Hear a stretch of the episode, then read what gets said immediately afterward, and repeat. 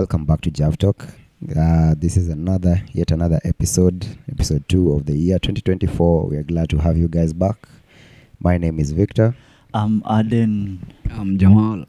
and today we are very glad to introduce to you guys our very first guest in history, uh, the wonderful Mr. Ramadhan Karali. Hi, glad to be here. Thank you, Ramadhan, for accepting our invitation. It's such a pleasure to have you for the first time. And today, our guest is Ramadhan Said Karali. He's the creative director of Karali Arts. And before that, he was financial advisor. Am I right? Financial advisor, right? Yeah, yes, with Jubilee advisor. Insurance. And currently, he's doing a lot of creative work and youth advocacy in the Nubian community in Kibra. And I thought this story will be very, very important in being able to raise awareness about his work. How we met with him. uh, by the, that day, I told these two guys, let's go to to that place in Baraza Baraza Lab. But they said they are not coming. So, and we met him in Barazalab last year around June. Yes, so that uh, at that place it was a photo obsession, and I happen to like his story with regards to the photojournalism and the activism that he's doing with a very marvelous group. So it is our very sincere pleasure to have you, sir. Thank you. and we hope to be able to engage and tap into your experience. And definitely, this will be a story empowering many more young people out there.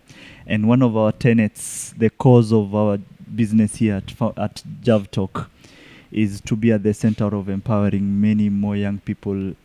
Africa is the big thing, and we are the ones to tell Africa's story, one story at a time. Thank you so much.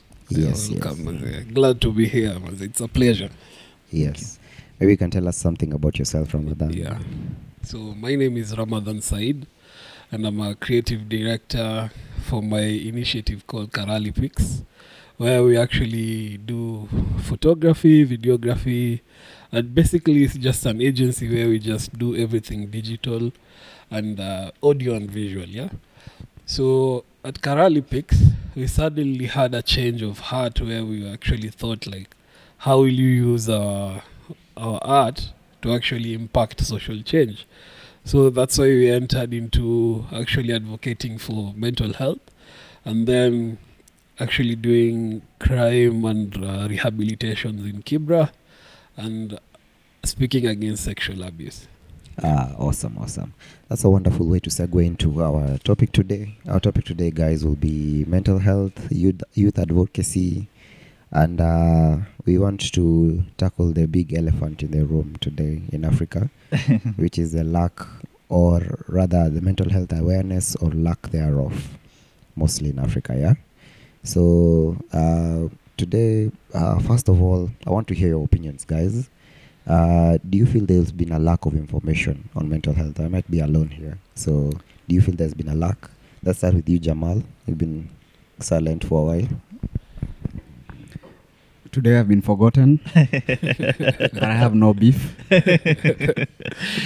Uh, first of all, I'd like to welcome um, Ramadan Said uh, to our very uh, special program here today.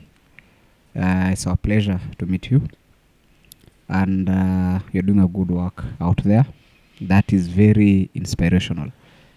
Uh, regarding your question, I think mental health has been forgotten and it is not given the significance it deserves. And uh, for many years, mental health has been really not not only ignored, but it is also seen as a stigma.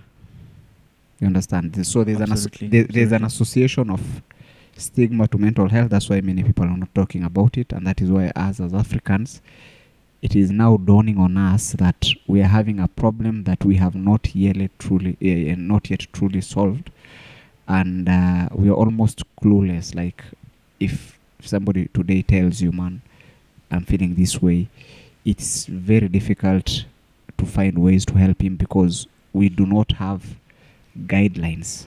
That is what I'd say. Wow, Yeah. absolutely, I agree. But the issue is have we accepted mental health the same way the West or the other communities have accepted? I think acceptance is the biggest issue.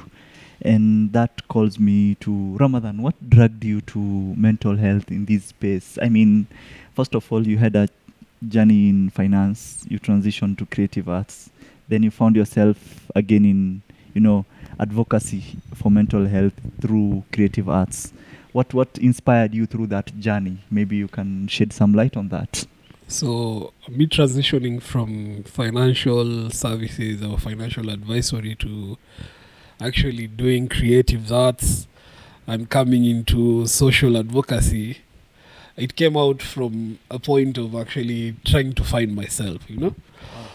Uh, being in finance, it's usually a fast paced industry, you know. yeah You have to be on trends. You have to be up to task or up to knowledge with everything that's finances. You know to like advise your client and stuff. You know. So it came about to me one. It was one time during Ramadan. You know, Mhm. where like we were in the mosque now. the imam was actually giving uh, a khutbah or a someone or a talk or a sermon on interest and actually how we should avoid it. You know. Absolutely. So I felt like he was talking to me directly. you know, when the when the imam is in front there and he's talking, I felt like he was piercing my heart directly. You know, Mhm.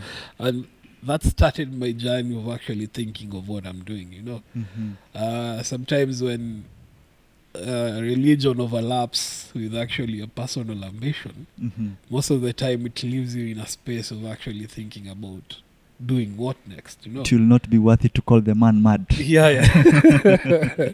so my jump from financial uh, advisory to creative arts was a was a big leap. Yeah, Uh-huh. everyone was like, "Yo, you're, you're coming from actually earning money and getting assured of a salary end month." To actually coming to a place where you don't know when you're getting your next paycheck, you know. So that was the biggest leap I did. Uh, actually, the first thing was from my parents, actually, because you know when you're coming from an Islamic background, yeah, your biggest critics and your biggest supporters will be your parents. you know, absolutely so- absolutely yeah, absolutely from then on it was like, yo, what are you doing, man? you know. But uh, for me, it was actually, it was actually because I wanted to like do something challenging, you know. Mhm, mhm. I wanted to come into a space where that uh, I can actually feel I'm doing a change on something, you know. Uh, Mhm. it actually came about as a feel good feeling, you know, in taking a picture, a client loves it, and then I'm paid to do something that I love. that was amazing, you know.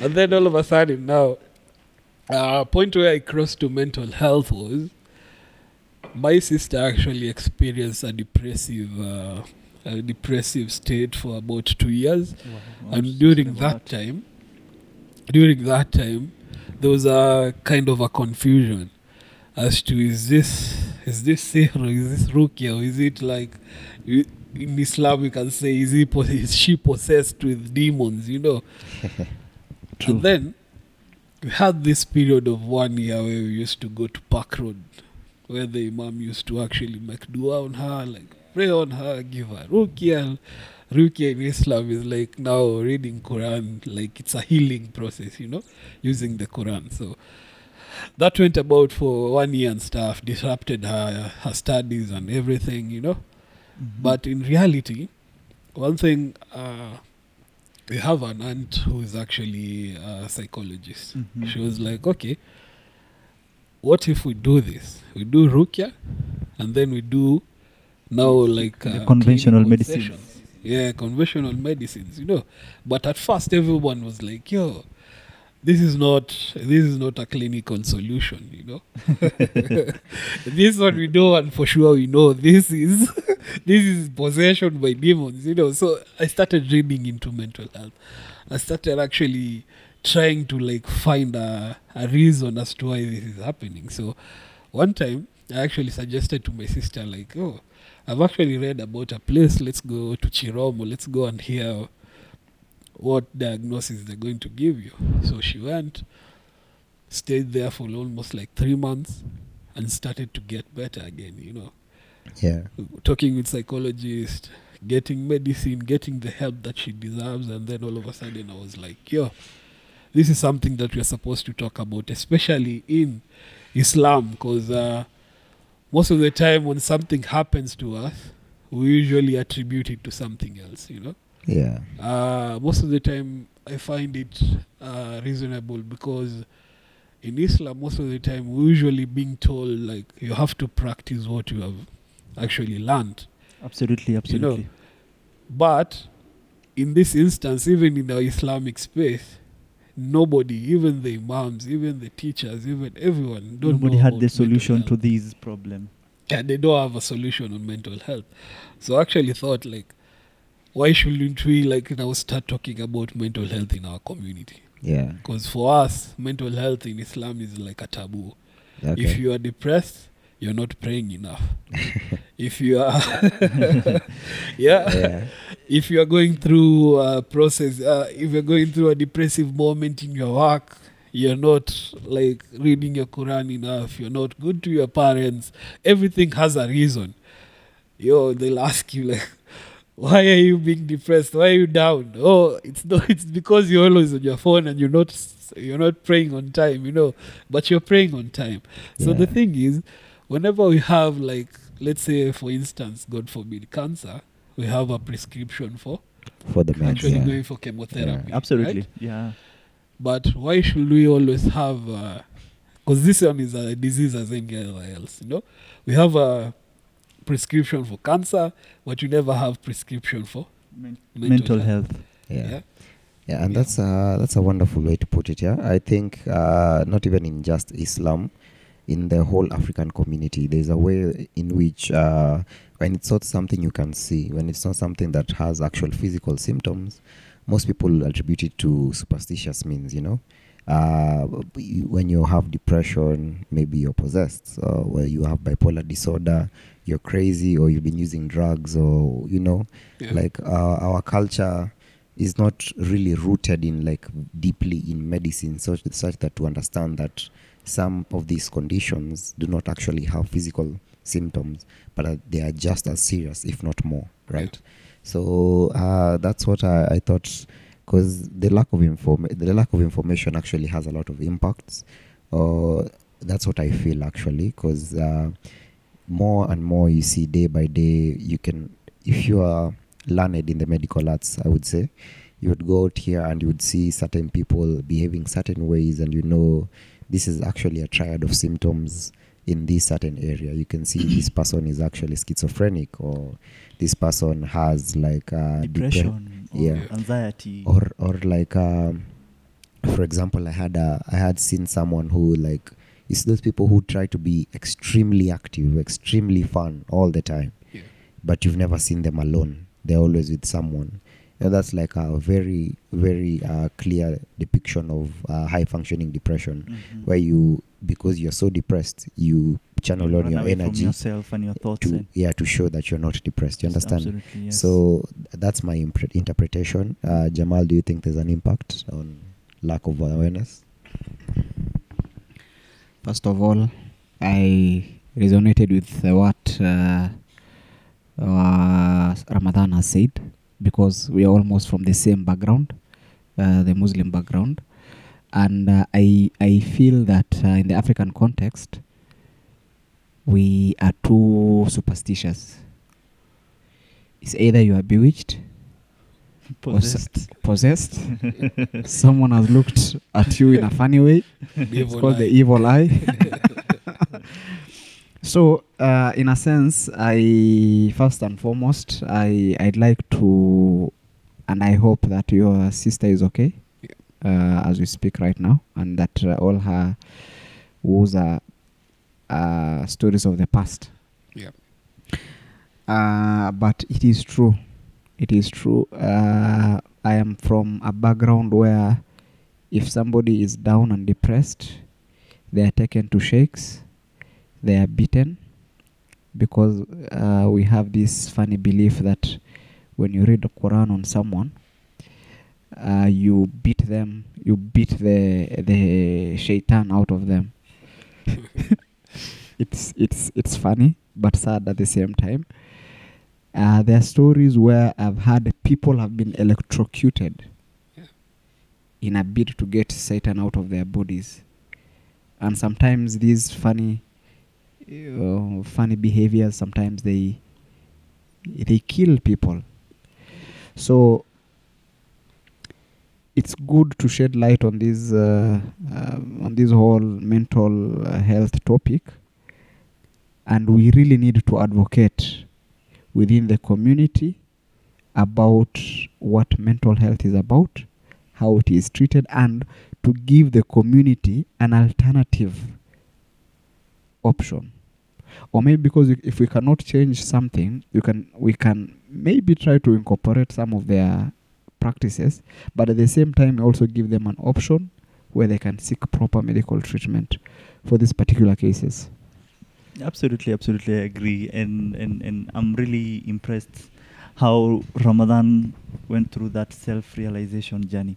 So let me ask, now in this journey since you began, now from that time, have you been able to identify that you know this is actually there? I've I've been able to experience myself this before, Yeah. and and and how have you been able to deal with it in terms of information, in terms of you know enlightening people about it and all of that. So a funny story.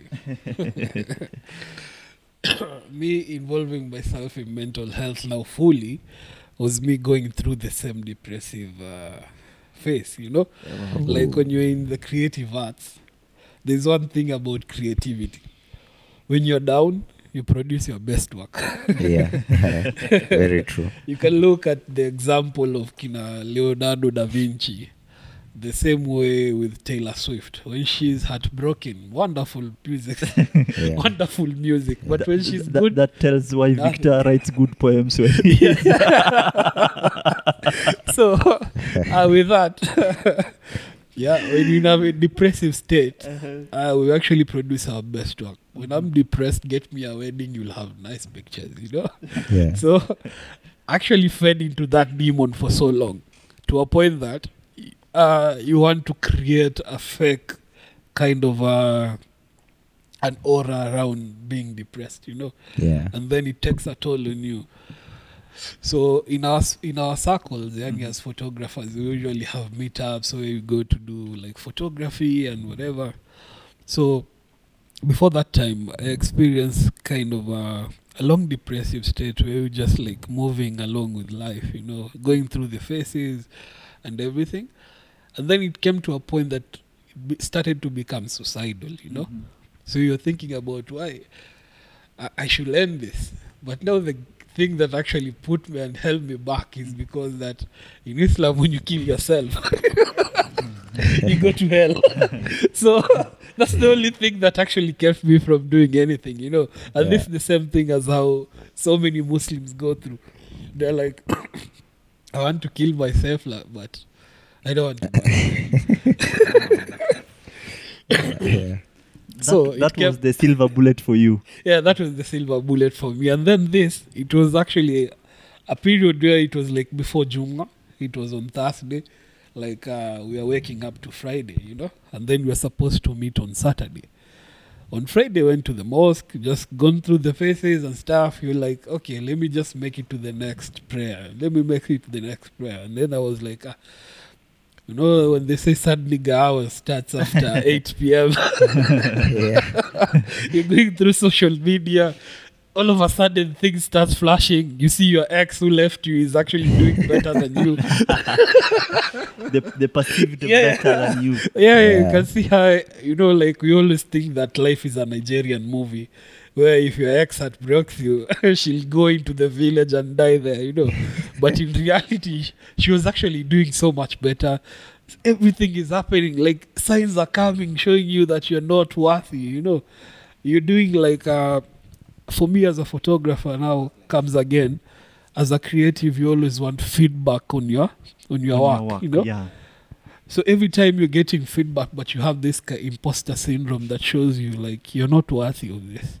If you're doing something great you always want to double up so that people don't see you as an imposter so it's a constant chase of a high you know So that thing happened between like 8 p.m. to almost like 11 there. You're almost thinking like, okay, I'm going to do this next the next day, but let me just meet up with people, say my goodbyes, you know. Yeah. So when you go there, you're like, Wow. hey, there certain topics started coming up? Like people are just like over motivating all of a sudden. I don't know if it's a sign or something. people are just talking like, yo, your work is good, man. You're doing this, you're doing great, you know. Yeah. That day, I think I'll have to say to my friends, man, they don't know, but they actually saved me from killing myself, you know. Wow. You know, so Kudos, kudos to those friends, man. Yeah. it was actually something that they never had or anything but that ka- moment where we used to hang out with my friends that day we did so many things we took a walk in town taking photos like uh, giving each other tactics and then all of a sudden we went and stayed at a restaurant talking eating drinking and then we were like okay eh, maybe it's not that bad you know Yeah. i just need to find help you know Yeah. so that's when I actually took it as a priority. I wanted to like start an initiative where we can actually get creatives to ask for help the same way I did. Because after that, I went directly and saw a therapist, you know. I was like, yo, life isn't going as the way I wanted to. Yes, my life is okay.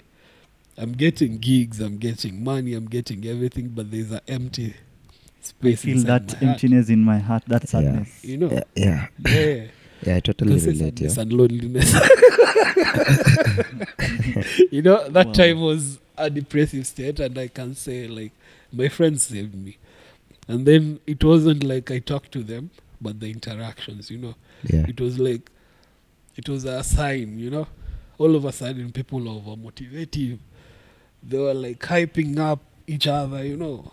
You're feeling like, okay, with the community, this thing actually can actually make you can actually make a difference with the community you know that's why we started advocating for advocating for men's mental health Yeah. because men don't usually talk Yeah, that's a very good way of saying it. Yeah. Uh, first of It's all, through the lens that he usually takes the pictures. Yeah. He has First- put us through that today. yeah, first of all, I've, I've taken in quite a lot from you, uh, Ramadhan, especially on uh, how you explain your experience with your sister. I hope she's doing better. yeah, Uh, hope you are doing better as well. yeah. yeah uh, it's it's it's quite a journey you've gone through yeah and i like the way that you molded yourself for your journey to help other people and uh, definitely as a creative myself i understand as well uh, that I, I usually draw myself uh, usually do poetry and for me it, it does get depressing sometimes because you are also your worst critic. I, I'm sure you relate. Like uh, you do something you get to think you're not the best at it. You look at it and you only see the mistakes and Yeah. your friends will always see like uh, wow that's so amazing. But you have this constant voice in your head telling you like ah you could have done this so much better you could have done this so much better.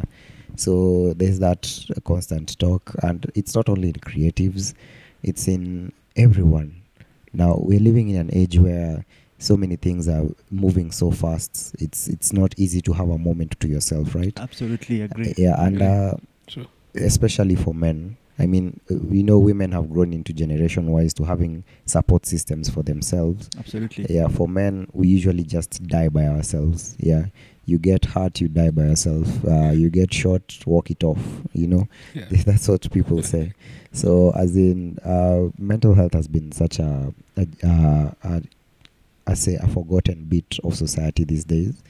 Uh, and I think it should be talked to, it should be talked about more which is uh, part of this experience today. And uh, I would like to I would like to ask you guys um what do you think uh, I've heard someone someone once say be the change you want To see in the society. you want to see yeah? Be the change you want to see. Now the change would be more awareness on mental health in this aspect or rather better mental health care throughout society Absolutely. so how are you being the change what do you think uh, is something you, you don't you don't no pressure guys big or small uh, what do you think is an impact that you've had in like the mental health run to put the race towards the right direction towards awareness Aden? Absolutely. I think when we came together and started this initiative, we definitely thought of it as a way to empower more young people across Africa, across the country, Kenya, and throughout the world. And I think, in the spirit of be the change you want to see in the society, Yeah. so this initiative itself is a change that we really hope to see in the society.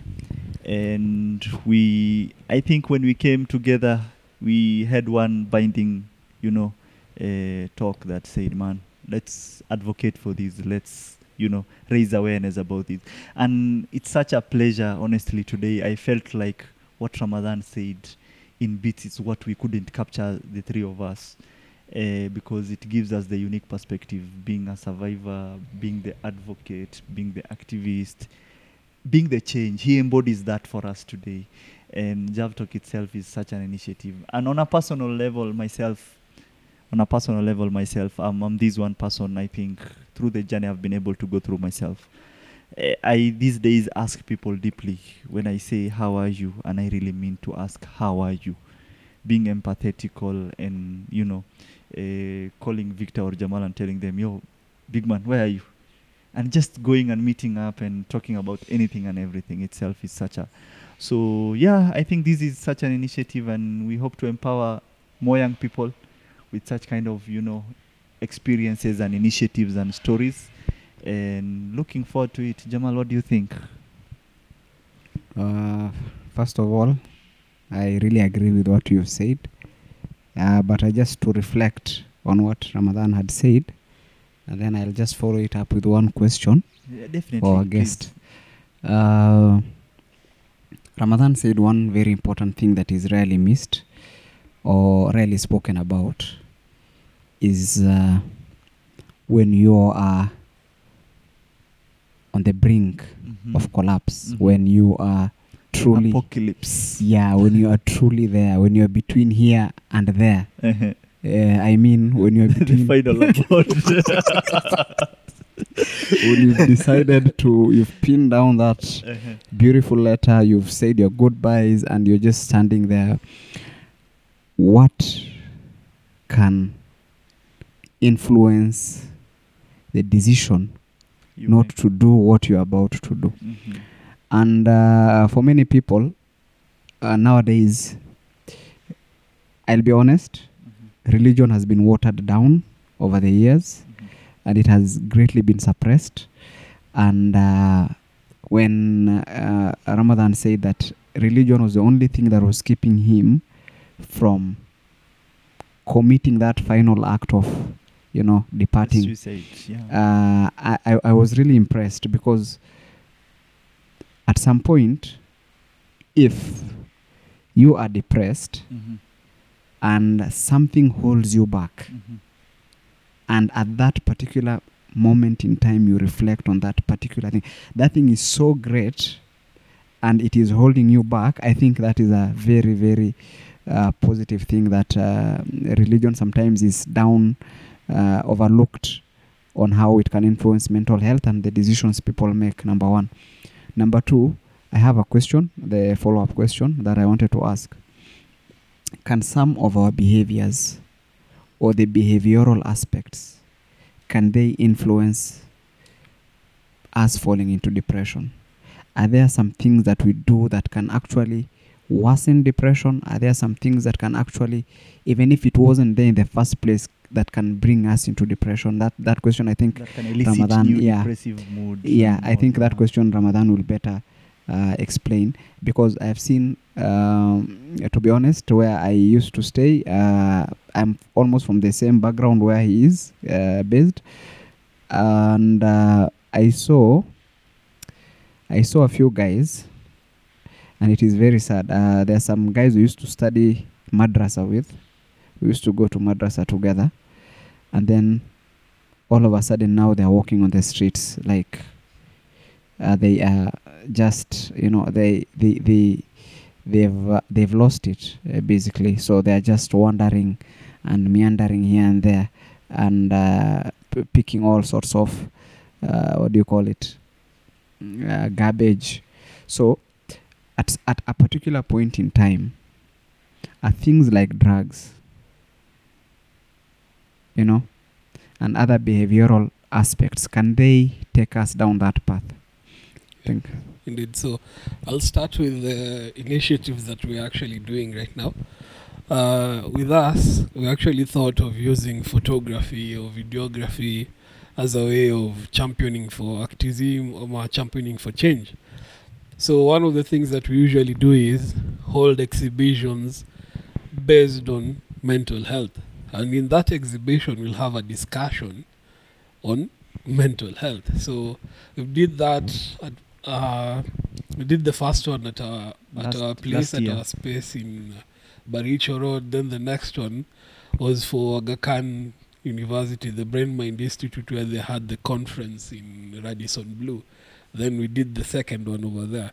So with that, we are trying to make our images more provocative as possible. When you see our images, we don't want you to say like, "This is a good photo." We want it to spark something in you.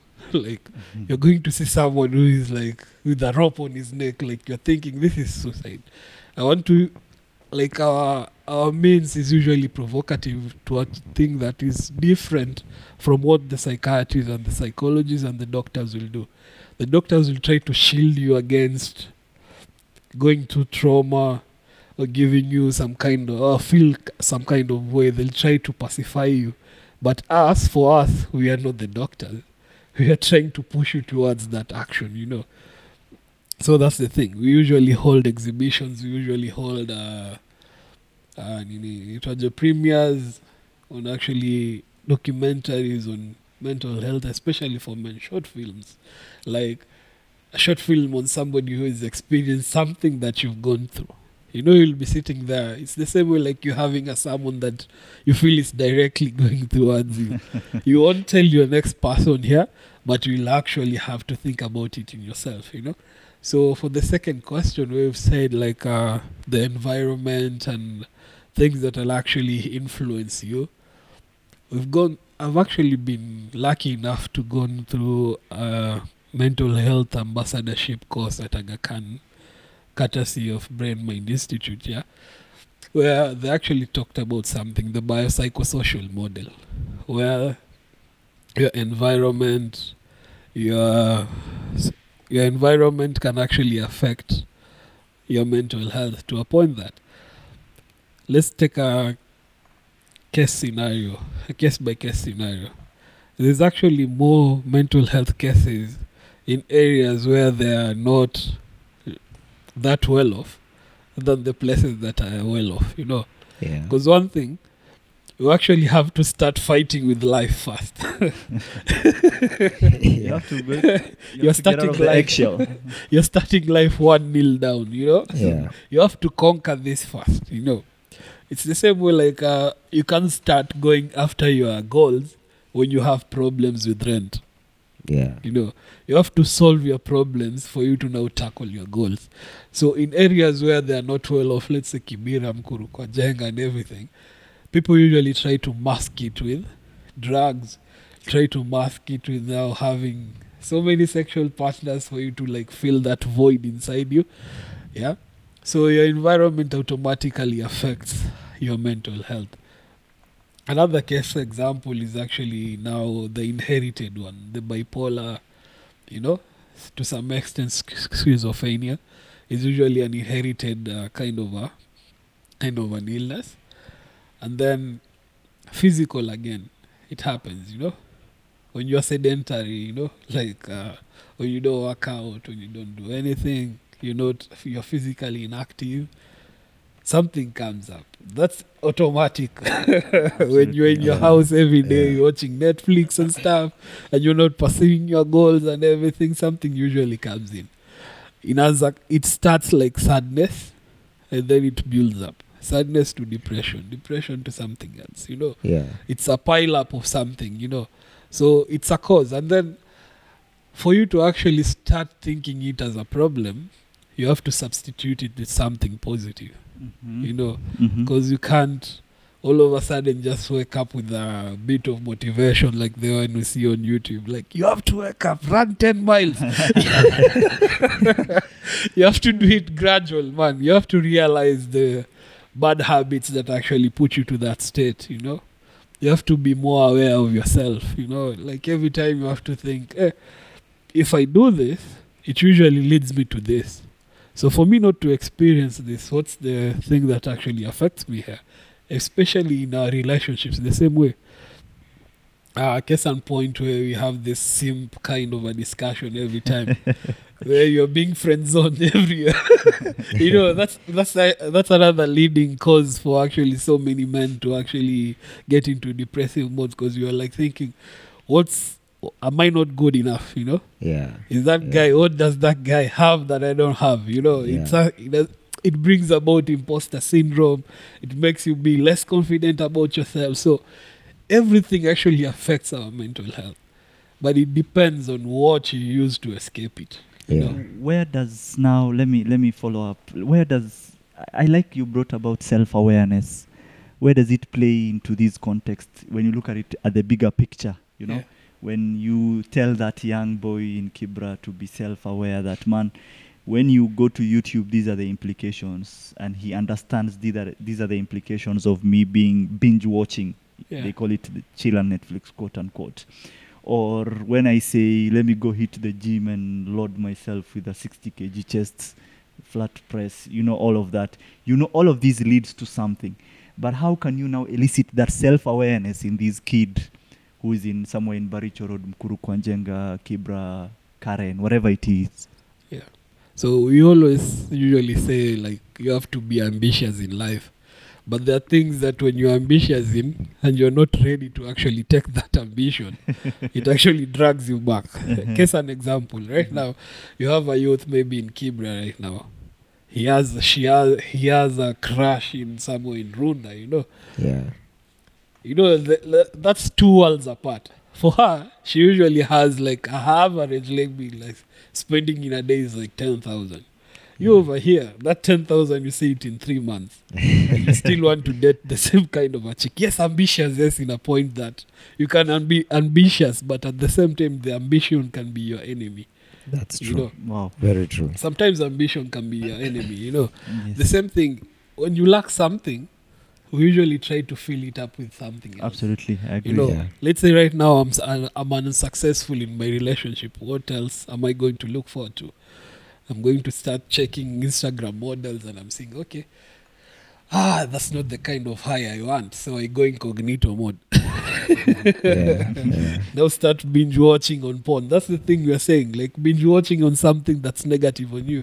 You can be binge watching on YouTube, giving you a high of looking at funny videos and stuff, pushing your endorphins high.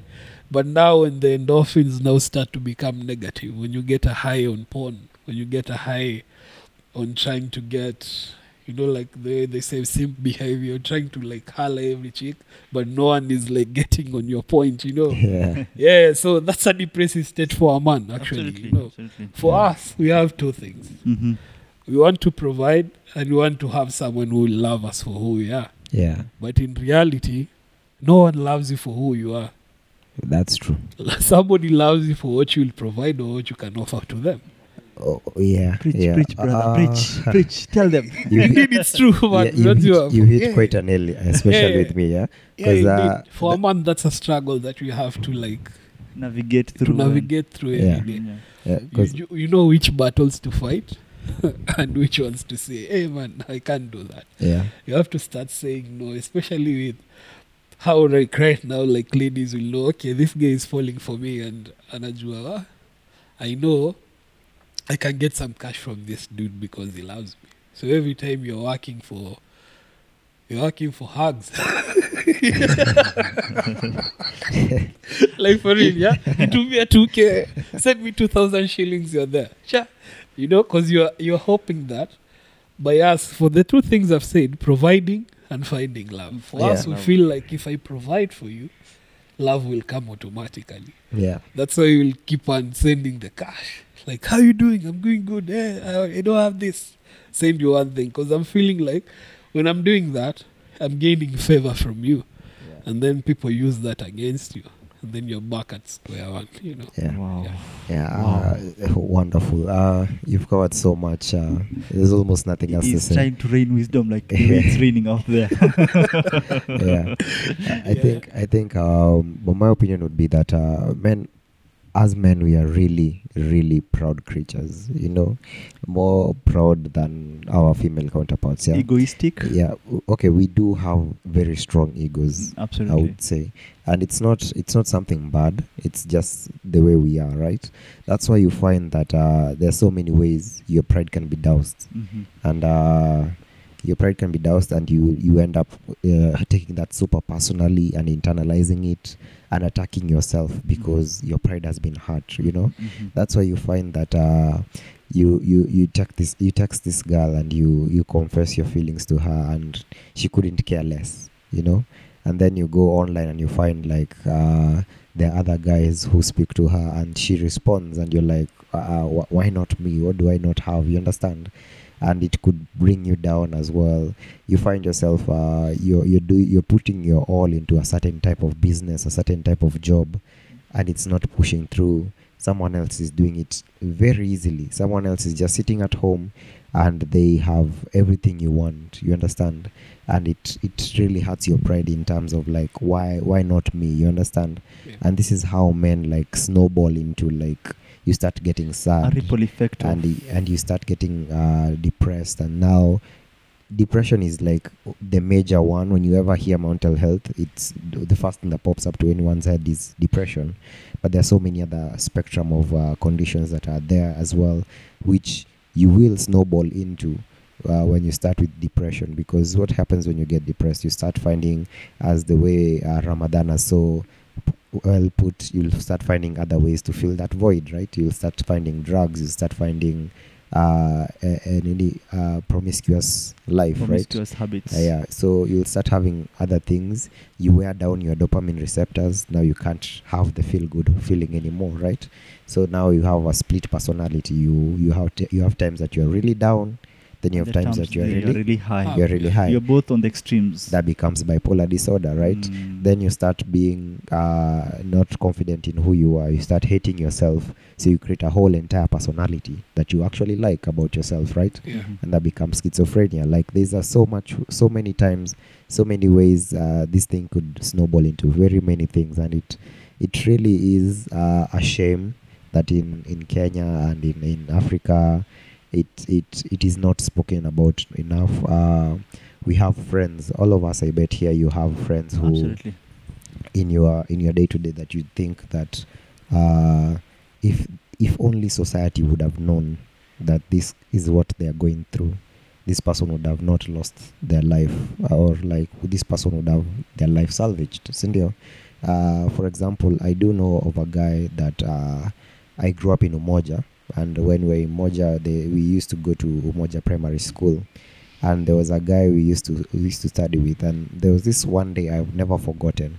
A teacher comes in and uh, they're really pissed at this guy right? This guy uh, i want to name his name but they're really pissed at this guy.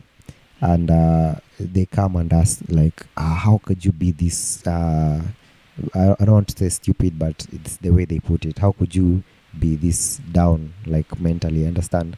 So they come and uh, they try to demonstrate how this guy is like really not smart. You understand? So the teacher goes to the to the board and asks like uh, what's your name? Aden. He writes it down right? Mhm. so and then he tells this guy um, what is this guy's name?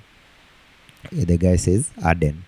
He knows your aden. He knows all your names. He- he- it's not like he's actually dumb. And then he tells him now read this on the board. What does this say? And the guy starts struggling. Now for when i was a kid that, that really perplexed me. That's why it stuck with me.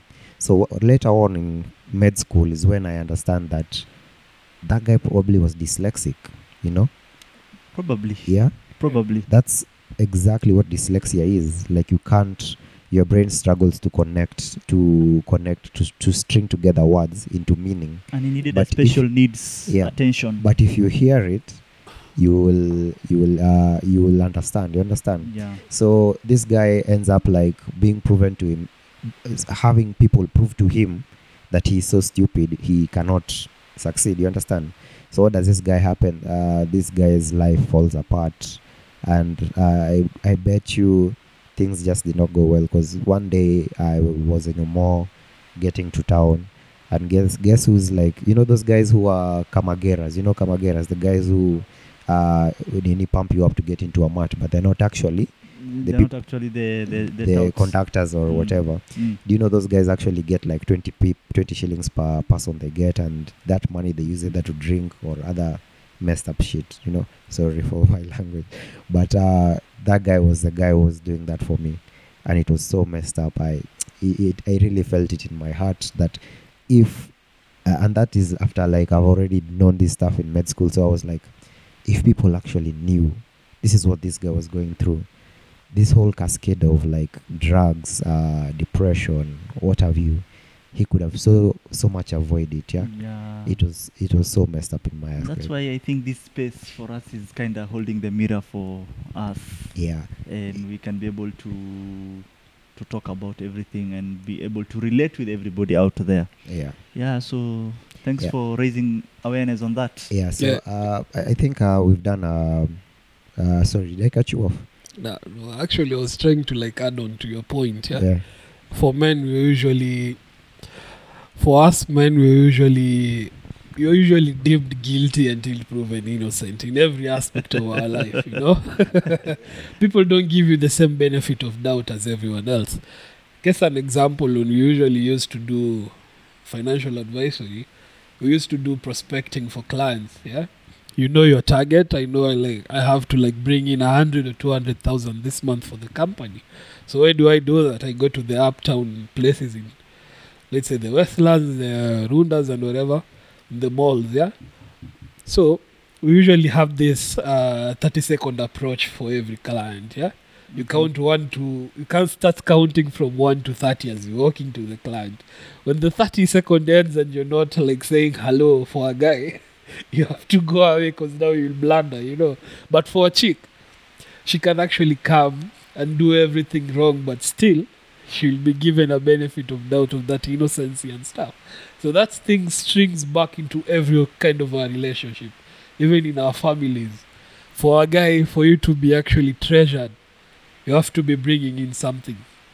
Your parents won't love you if you are if you're not actually doing something for them. if you're the potato bag Yeah, because they'll actually see you as a burden until the point that you're starting to bring something home. The M-Pesa is starting to shake.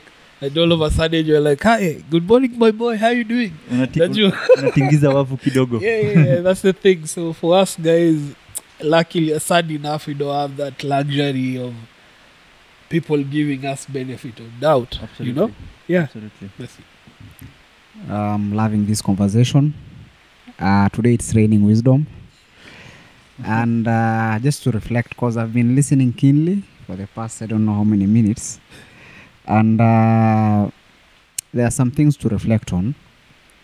And uh, what, uh, what Ramadhan said regarding us uh, being guilty until proven innocent is very true. I remember a couple of days back I was reading a Kiswahili story. Uh, it was written, the, the, the book is a short story collection called Mayai Waziri wa Maradhi. and uh, in one of those stories, Uh-huh. there's a story called Kachukua Hatua Nyingine. kachukua hatua nyingine Yes. Uh-huh. and uh, this guy was going through some financial woes from the beginning. He married a very beautiful young lady, and uh, she was poised to become a teacher, but he convinced her to become a housewife.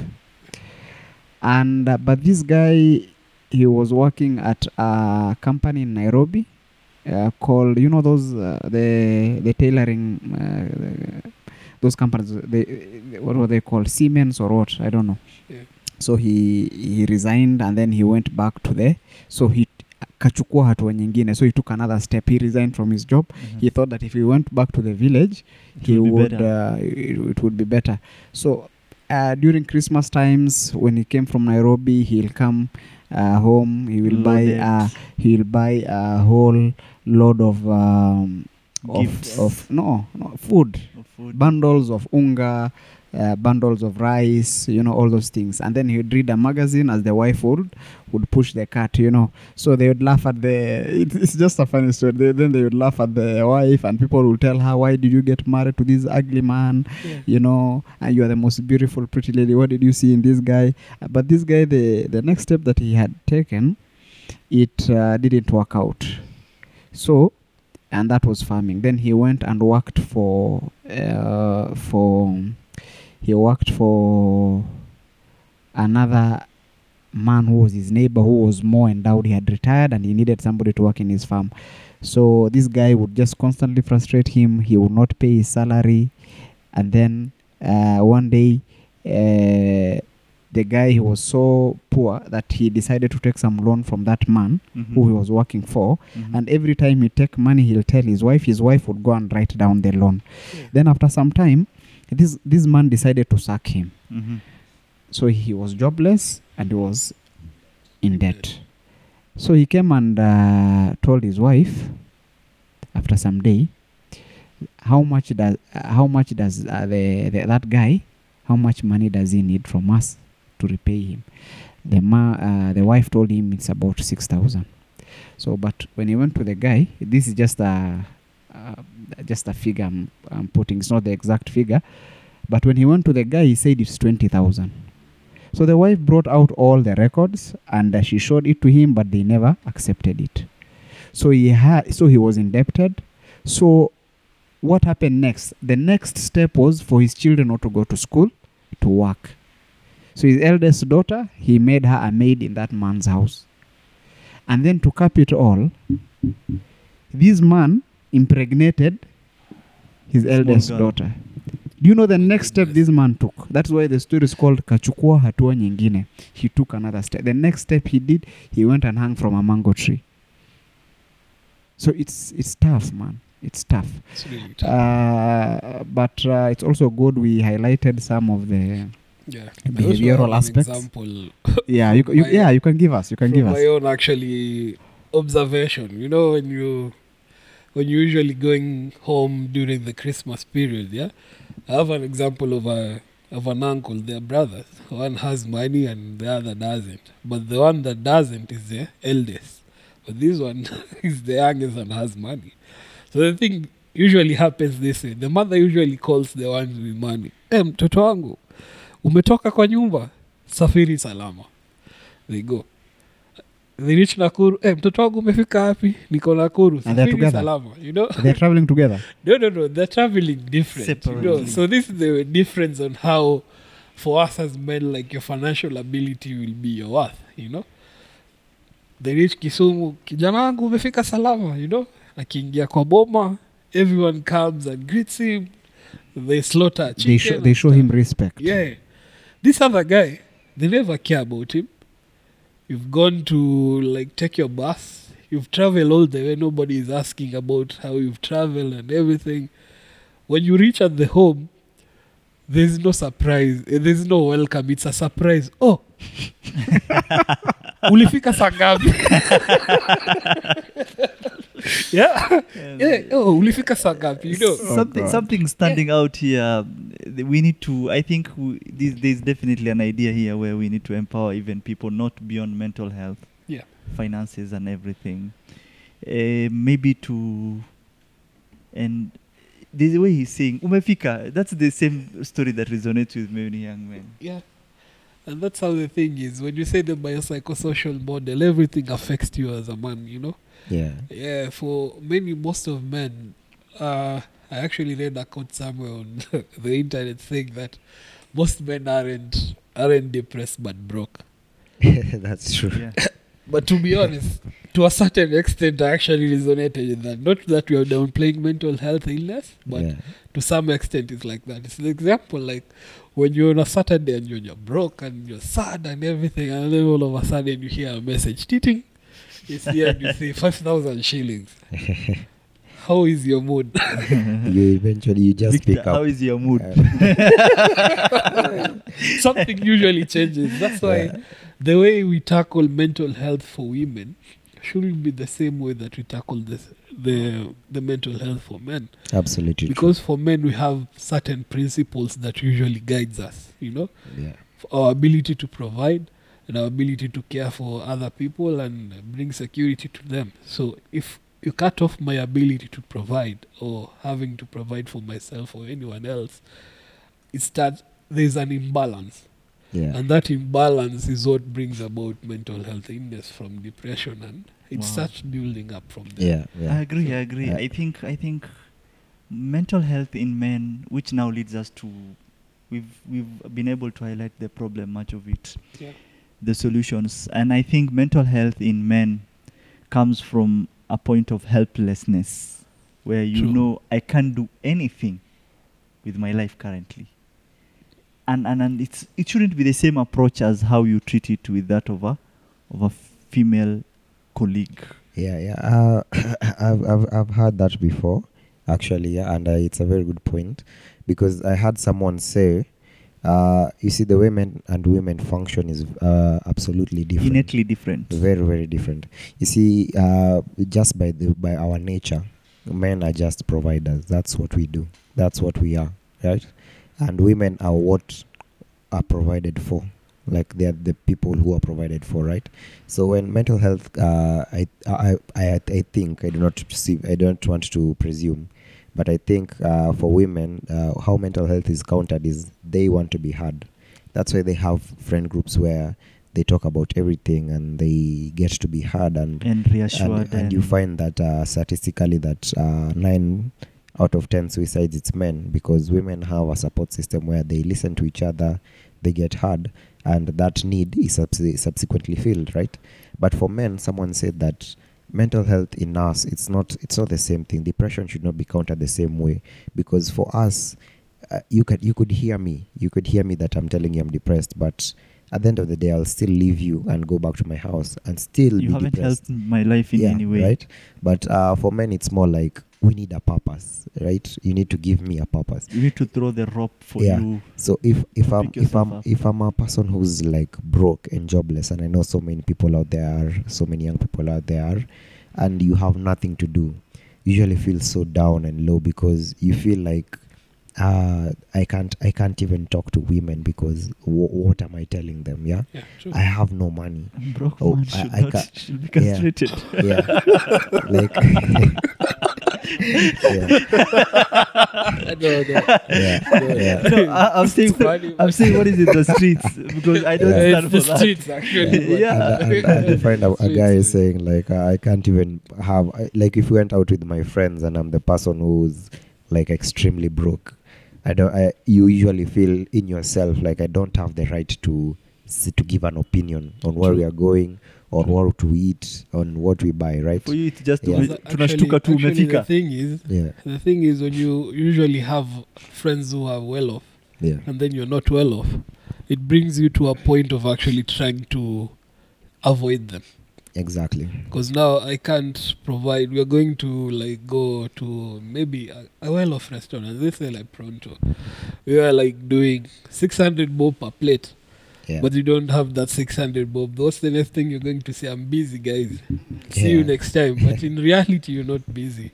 You yeah, just can't afford that. You know. yeah. So and and life happens to all of us you know no one chooses to be broke no one chooses to be down but it, it just happens you know so i think the way mental health should be countered in men should be innately very different from women. Like definitely. like we talk to men but we also give them purpose. We also uh, show them how things are supposed to be better that this is all in plan in, in god's plan and how it's supposed to be better from here. And not just talking to them you actually give them a plan. You understand? And uh, okay uh, as we have had this conversation today jamal you had something to say? Yeah, I just wanted to add. I wanted to add what I just wanted to echo what Victor said, uh, in the sense that, you know, as first of all, it's very true. The way men deal with their own issues is extremely uh, different from the way women uh, look at their own problems and how they solve it. And uh, also to add on another point that is spoken about is that there's a lot of gatekeeping. I think men do more gatekeeping than females. It, it's very difficult to just take someone from the streets and just give him a job. Uh, it's very difficult. So men trusting other men is extremely difficult, but it is very easy for him to just pick a lady from the streets and just uh, give her something to do. Secondly, I wanted to echo also what uh, Ramadhan had said regarding the fact that, uh, you know, when you are depressed, the first instinct is to isolate yourself, self isolation. And I think it is one of the most Mists. leading one of the most leading path toward depression is that isolation and the failure of not actually dealing with your troubles head on maybe if for example you just told your friends guys we are going there. I don't have fare. Or guys we are going there but i can't afford that amount of food. So what makes you what make what, what makes someone think that his friends won't produ- provide 100 100 100 each to cater for his food? You understand? Definitely and uh, you see uh, the more you isolate yourself when you're in a depressed mood the likelier you are to stay depressed. One of our very solomonic or a prophetic wisdom is that one of our prophets uh, peace be upon him uh, sallallahu alaihi wasallam uh, he, he said when you are depressed don't be alone. Because sa- the devil loves somebody who is alone Yeah, true. and who feels dejected. So he will come and you know start you know attacking from all sides. Because you know if you're in a herd even in the jungle you know those buffaloes? Yeah, when they're in a herd it is extremely difficult for lions to attack them true. so once you are alone The lone sheep is in the danger of the wolf. exactly you will be massacred my friend you will be devoured by your wolves Yeah, You know. absolutely, absolutely. Uh, so uh, one of the things I'd like to just uh, highlight to our youth, be they females or males. Number one, Reach out. reach out. Number two, eliminate bad behavior. You cannot expect to be out of depression when you're engaging in behaviors that are not aligning with your soul. So, how do you know my behavior is not aligning with my soul? You know, some people don't even know that. If anything that you do makes you feel bad, that's not a good behavior. If a young man out there is binge watching on porn and he feels so worthless after ejaculating, you know, that behavior is bad. You need to get rid of it. If at the end of a long spree uh, of drinking, drinking spree, the following morning you feel so terrible, you have headaches, you have hangover, that thing is not good for you. You have to eliminate it, or you have to find ways to curb it. You know. So, and that's why I asked the question about how our behavior sometimes contribute to us getting depressed. Again, uh, the social aspect, you know, don't go where you are not valued. Don't go Yeah, where you are not true. appreciated. Because when you le- when you leave that gathering, you'll feel even more depressed. Then you go to places where you are loved. Number three, have purpose. Stick to what you love doing. If it is washing cars, get out in the morning, 6 a.m., go wash cars. You know, uh, somebody will say, you know, nah, I can't, uh, I can't wash cars, but for you, washing cars is, is, is gives you meaning. Go Yeah. do it. If you, if you go out there and cut someone's hair for 200, 300, if that is giving you purpose, get out of the house.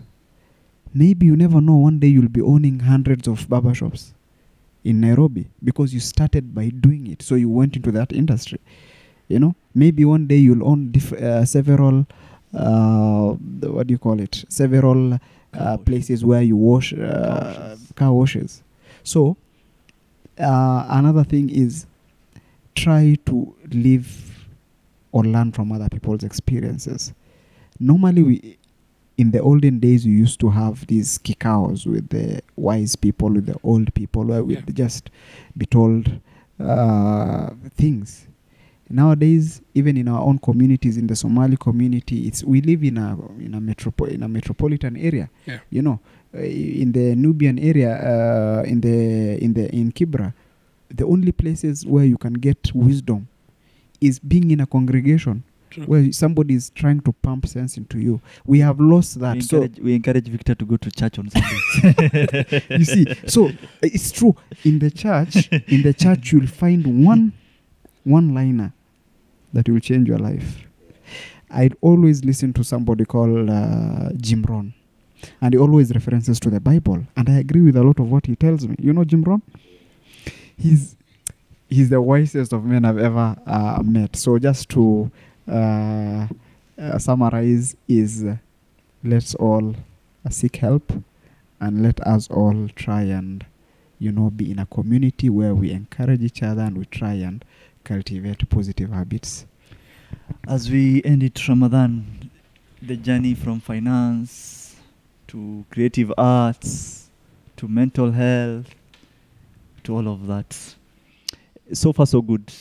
Have you had positive impact with regards to the number of people you've been able to impact, Yeah. the number of communities you've been able to, you know, reach out to, and where can that young person meet you in the next photo obsession, you know? Yeah. and something that you know really inspired you in this journey that you feel like I want to do more of these. Yeah. So for actually one of our wins in actually mental health is the way we started talking about mental health from online campaigns to physical campaigns to actually talking to people. In our community right now as the Nubians, people are starting to actually take initiative in actually trying to seek help, uh, trying to actually get solutions for their problems. Another ripple effect is that now our imams and our sheikhs now in our area are starting to actually put the mental health conversation into their khutbahs, into their sermons, and into their advices when people come to seek for help. You know, one thing about uh, things I've experienced in our place, yani in places where people are not well off, we usually use religion as a fear tool.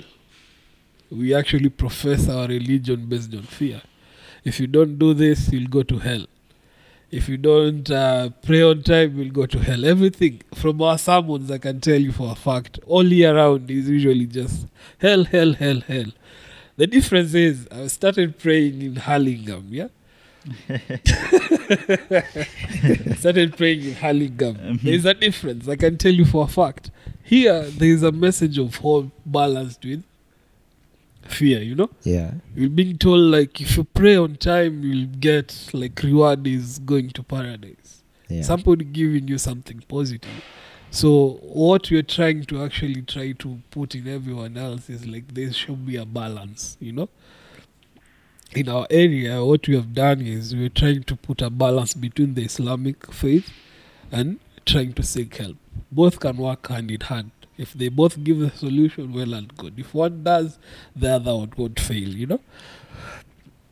Okay, so that's in our community. In actually, what you do in mental health exhibitions is like, especially the first one that we did, we actually met a lot of people, especially men who are like, okay, this is a conversation that needed to be started. Uh, you've spoken about something or your image has actually struck something in my heart, and I'm thinking of trying to seek help or like I'm going to like try to do something with my life. So that's a win. The second one, like the one that we did in the uh, the conference by Aga yeah, they actually created a network of people who will try to give help or solutions from what we are trying to bring, from doctors to psychologists and stuff. They are trying to come in and come up with a program where that if our exhibition or something that we've done has triggered something or someone, they'll be there as a solution, you know. So it's not going to be just me as Ramadhan or Karali Pics trying to ignite you to go for action, but you'll still have a solution at the end of the day. Well, the problem where we've had every time is that I'll trigger something in you, but I don't give you a solution towards it. That's true. Yeah, so I leave you in a limbo. I've made you even be more aware of your problem, but I've not given you a solution. yeah. so that's a bit that becomes a bigger problem. So what we're trying to do is like pair up people with solutions. That's true. Yeah. Yeah. And that with that you get now this is the part that we've, we've already done and actualized. From our initiative, if we have actually reached out, we have a network of people who will actually give you help towards that. And then now again we're trying to come up with a with a program where we can actually help creatives specifically Yeah. because there's a problem in there. People will actually, a lot of creatives, especially in Kenya. I don't know if you know the number one cause for most of creatives in Kenya is suicide. Agree. Most of them Wow. is suicide. Yeah. Yeah. So we are trying to actually mitigate that. We don't want you to live off your high, you're getting your high in your depressive state. We want you to like be able to create from a point of balance, you know? Yeah. Yeah, not because like every time you're depressed, you're doing something. So, yeah. So that's the next phase of the thing we're trying to actualize. But the first one is already there. If someone is actually trying to get help, they can reach out to us, Karali Pics on social media. We can try to pair you up with someone who will give you help. And Oh. it's pro bono for now. Awesome. Wow. Awesome. You know what Ramadhan prides himself in? Yeah. He prides himself in switching the light bulbs Yeah. and witnessing people say the aha moment. yeah. oh my God. and Ramadhan and is today so I think has been that moment Yeah. because it's such an honor to partner with you, Yeah. Yeah. Karali Arts, you as an individual in raising awareness. And I think this kickstarts our series of mental health. Yeah. Now we've known the issue, the problem. Next is to find solutions. Hopefully, Indeed. our next series of guests will be survivors, you know, activists, Yeah. psychologists, and people who are in this space. Yes. And Yes. it's such an you know big debt to you, sir, that To- we to- today we've had such an amazing talk. Uh, Karali. the aha moment. Yeah, Karali, Karali It's pleasure, is amazingly wise. It's an yeah. honor being here, man. You guys should check him out. Karali underscore pics, right? Yeah, Karali Pics on social Yeah, yeah. Yeah. But Karali, uh, you you've opened our eyes in so many ways. I like when we bring in many many uh, perspectives because that means someone has seen a way Different than how Yeah. we've experienced it. from where someone is standing. They seeing it differently than where you're seeing it. Yeah, yeah. and that makes it all the more amazing. Uh, guys, feel free to comment below. Uh, tell us your story. We'll be happy to listen. Uh, the conversation today has really flowed. Yeah. Uh, there were times where like I wanted to ask this question, and then I find it's already answered, and I'm like, ah, nice. Because Nice, because nice. I uh, even wanted to ask like uh, what's a positive aspect, but now it's already covered. Like as in, it's so it's so amazing. Today I've had an, an amazing time. Uh, Jamal, what about you? Yeah, first of all, thanks, Miral, uh, Ke- Karali, for uh, honoring our invite uh, by coming here. And uh, I feel that uh, Ramadhan is a natural storyteller. and uh, you know that is yeah you know that is how you'd you'd, you'd meet a creative person yeah just natural talents raw talent uh, that has been uh, molded through years uh, so I think you'd be a feature uh, every time. Uh, this is not the uh, the last time you'll come, and I feel that this conversation hasn't really been tackled. And uh, because it, mental health is such a wide topic, you cannot uh, cover it in in an hour. Indeed. So you'll be coming here regularly, uh, sure. hopefully, and our listeners, I know they love you, man, because you've been too good. it's been a pleasure being here, man. Yeah, we need to pick your brain on stuff like relationships. Uh, we need to hear your thoughts on finance. Being someone who has been in finance a lot, we need Uh, you know, relationships have taken a lot of L's. so maybe something else. Yeah, wow. as, as, as, as, as, as it, it has been in the trend, we've been able to uncover a lot of the problems that are actually there. Yeah, And I feel like our next phase should be finding solutions. Indeed. Yeah. We've been able Indeed. to highlight mental health. I believe someone now will say, I felt that which Ramadhan said, I felt that which Victor talked about, Aden Jamal, you know, all of that. And now is to come up with now technocrats and solution makers who are spearheading this change in the form of guests. And I always insist Africa is our business Yeah. and it's us to tell the story. yes. Yes. Yeah. and it's such an Njoro will sue you guys. and it's such an and it's such an honor Yeah. uh, to be able to hear this story from people who are spearheading these conversations Yeah. creatives you know founders of different startup companies uh, you know people who are poking their noses in every spaces they are in tune in for more definitely Definitely, definitely. It has been a major pleasure. Uh, we could have this conversation for a very long time. It's a very, very good conversation. We we are really inv- eh, invested in helping our communities. We have really invested in uh, uh, mental health and all those issues. Uh, for me, I think that would be my parting shot. Uh, it has been a major pleasure, Karali. I've, I've loved it, to see your particular brand of wisdom. You are a very wise guy and uh, that that has been me, Vic. Oh, just a parting shot. I wanted to ask you guys if you normally uh, watch memes or you know, you, you know that guy who said Jina Otaki. you know that guy. Leonard Omusona. you know, guys. You know, it's it's it's very sad how his story turned out. And uh, just going through YouTube a few days ago, I saw his state and the way they had juxtaposed his uh, that funny moment and the way he is currently. Uh, I think that was a really sad moment, and uh, it highlights the plight of Many- of so many young men out there who've uh, uh, fallen into the grips of uh, you know despair, and uh, who later on found solace in alcohol.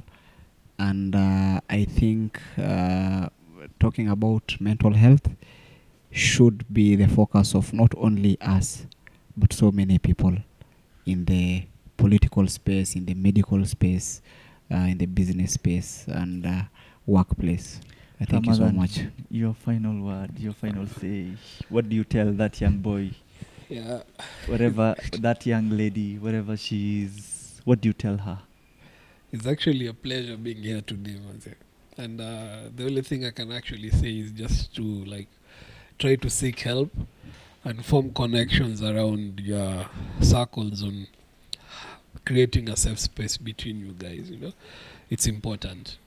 Yeah. Thank you so Thank much you so much. thank That you so much That was an awesome episode we've had. Uh, we wrap it up, Aden. Yes, and we'll just keep on telling them we've been able to live to our expectation, and we will tell Africa because Africa is our business. stories. Thank you. Thank Uh, Bye-bye. thank you so much. And that has been Jab Talk. Uh, see you next time, guys. Thank you.